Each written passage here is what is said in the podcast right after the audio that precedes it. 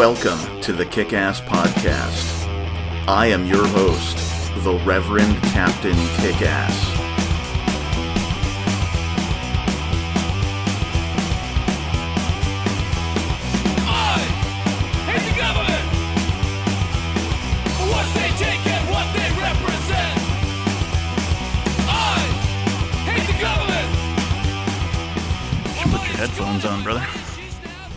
Adjust your mic as you see fit. Make all sorts of red lines on the the computer interface fucking thing there. Make sure we, you know, overdrive the mics a bunch. Check. Oh, look at all that red. That's nice. Check. Oh, hey. Hey, hey. Hey.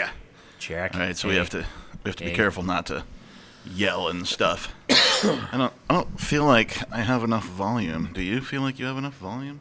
Uh, I think I've I got have like a my headphone is cranked, yeah. which I don't usually do, but I guess it's okay. I usually leave one off. Yeah. I only do that when I'm trying to like hit a note when I'm singing. Yeah. You know, I'll take the one off so that you can hear the natural resonance of the room outside your head as if you normally would because the headphones are very isolative, of course. I just do it because I think I'm a DJ. Oh, yeah. DJ B and the Hizzle. Yes, for shizzle. Um, are we recording right now? Oh yeah, yeah. I started recording before I sat down. So. Well, shit. Yeah, we'll have some good. Uh, blah, blah, blah, some babble to like, you know, I don't know, edit in somewhere. You know. I was thinking about making a commercial for my own podcast mm-hmm. to play during my own podcast. so when people listen to my podcast, they also hear an advertisement for the podcast they're listening to. Brought to you by Yeah. the Kick Ass Beat Project, motherfuckers. you know, like Kick Ass Podcast Season 3, you know, coming sometime, you know, either this year or next. Coming sometime in your mama. Either sometime during 2016 or sometime during 2017. we're, we're not sure when, and, you know, the, the aim is 10 episodes, I guess. You know what I mean? Just based on what I've done so far. Like, at first, I was kind of all over the board. I was putting up, like, one podcast would be like two hours long. And then I was doing these short little, like, two, three, four minute things with, like, music layered in the background. They're basically me going on a diatribe about a certain subject or, you know, uh, something in the news or whatever, you know. And I, I did a bunch of those. Um, and then I did kick ass conversations, and that's when, you know, the guest thing, you and the other guy started happening. And um, that's kind of where we're at is season three. and stuff. So what's going on, man? Not much, man. I uh I'm definitely uh feeling anxious and uh very unsure of how the future of this entire country is going to be going here pretty pretty shortly with the elections of the mass mass hysterical morons that are out there in the United States right now. Can- Just Can you believe that? I mean, the top two candidates, right? Can you believe that people are like, these people will be our leader? Like, I mean, I can't, I wouldn't trust either of those two persons really with anything. You know, I wouldn't trust them to babysit my children, either of them. I don't know them personally. They don't know me. I have no idea what type of a character they are on a daily basis. You know what I mean? We've spent zero time interacting at all. All that anybody really knows about them is what's been shown to them on the glowing box.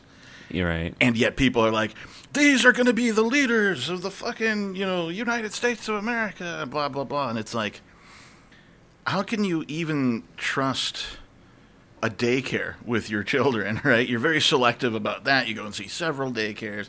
You have a choice of you know, literally hundreds of thousands of daycares. you sit and interview with them and you're like hey what you know what kind of place is this what, what am what am i getting myself into we're we're all uninformed all of us. Every one of us are are only shown what they want us to see you know the the questions that they ask the sort of drama and bullshit that they present towards us like a nice well written tv scripted show you know just bullshit. Yeah, it reminds me of um, um, there's a term on the internet being thrown around called sports ball, right? It just refers to like the mentality of like the average sports fans.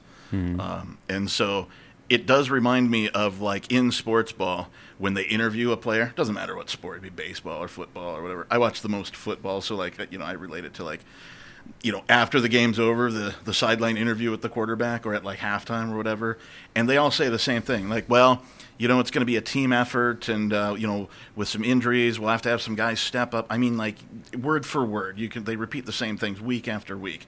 You know, it's just different players saying the exact same words over and over and over again to a point where it's completely predictable what they're going to say. You know, and that's what like these so-called debates remind me of. They're obviously scripted. They obviously uh, have only certain points that they can talk about, and they can't veer from those points. I haven't heard a politician ask like a real question. I think in my entire life. You know what I mean? As far as like a live televised, you know, appearance, I don't think I've heard a president asked a real question. Like, I would like a president to to uh, be asked the question, why is government necessary? I'd like to hear a president answer that fucking question. Nobody asks them that, right? You know, fucking, they never get asked real questions.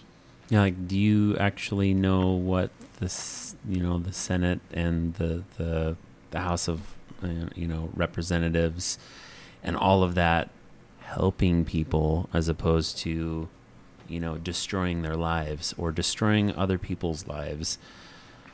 I have a theory, and um, some other folks share this theory, and I think it might be more than a theory, but I'm just going to call it a theory, and that is that uh, be, because the organization is based on force, it can never achieve anything truly good. I don't know of another organization on the planet that is based on force, much less one that everybody supports. You know what I mean? And so, because it's based on coercion, which is most cultures on the globe, human cultures recognize being forced to do something as wrong, right? It's a, it's either ethically wrong or it's morally wrong, right? Um, religions and cultures across the globe, you know, all share that common trait, right? You get politicians who they, their goal is obviously not to fix the problems and try and create an organization that helps man and that actually serves man and you know does good things for man. That's obviously not their goal. What they want is the chair. They want the power. They want a, they want a seat. That's the funny thing is that they don't really have that power. They, you know, you brought up the sports, uh, um, you know, like the, when they bring the quarterback to the side and they talk with him about the, the game and, and his responses. You, yeah, well, we could have done a better job if blah blah blah happened or blah blah blah didn't happen or you know we did great you know we had a great teamwork effort and it was blah blah blah blah you know it's the same thing from these politicians these politicians are Yes. are paid to be there. They're paid actors basically to to sit in a in a chair and make up rules and regulations that affect the people that are paying them, not us. Even though we are technically paying them with our tax money that is being taken out of our paychecks or whatever. and you can and you can guarantee that um, whenever the government needs something, it's going to open up its pocketbook, right? Oh, except that means it's yours. It's your pocketbook that they're opening up. You know what I mean? Um, and so there's no incentive for them not to, right? It's not their pocketbook. It's yours. It's mine. It's everybody else's. Everybody who pays into the tax system in some way. So you know there there's no incentive for them to do right right uh, and there's a, uh, a phrase that says uh, there's nothing so permanent as a temporary government program right um, uh, do you remember after 9-11 um, you know the whole like the alert levels of like the terror threat and the color Oh, my f- my favorite that, my favorite was know? the an- the like the not the uh, amber, but it was like uh, burnt orange or some shit. yeah, yeah. Well, and then they they passed a bunch of laws that like restricted our rights and like allowed spying and stuff, and it was only supposed to be temporary, like for you know a four year period or so. I don't remember the actual period of time, but they passed these laws. Uh, they were supposed to be for a short period of time. It was just supposed to be a temporary measure until the the threat level you know reduced to whatever. But it hasn't. It's all stayed in place, and in fact, now is permanent as far as the law is concerned. Right? So they basically said, oh, we're just going to take the expiration date away. It's permanent now.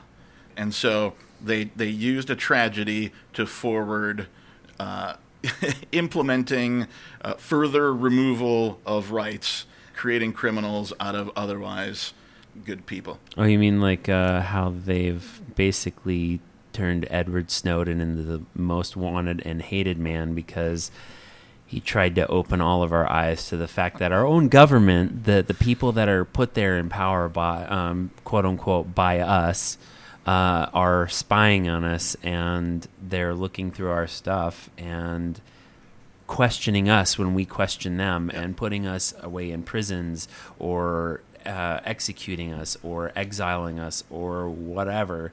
And when people try to open your eyes to that, they shouldn't be viewed as criminals because they, uh, it's so it's just it's frustrating. It's frustrating to even talk about. Well, and for me, there's a bunch of stuff within that that um, I could talk about. But the first thing I would look at is who did he harm? He harmed the government because he. The government is not a who. Well, uh, In, in order for a crime to be a crime, like the basic definition of crime is um, a person or a person's property needs to be harmed in some way. So, again, whom did he harm? Well, the answer is nobody. He didn't harm anybody.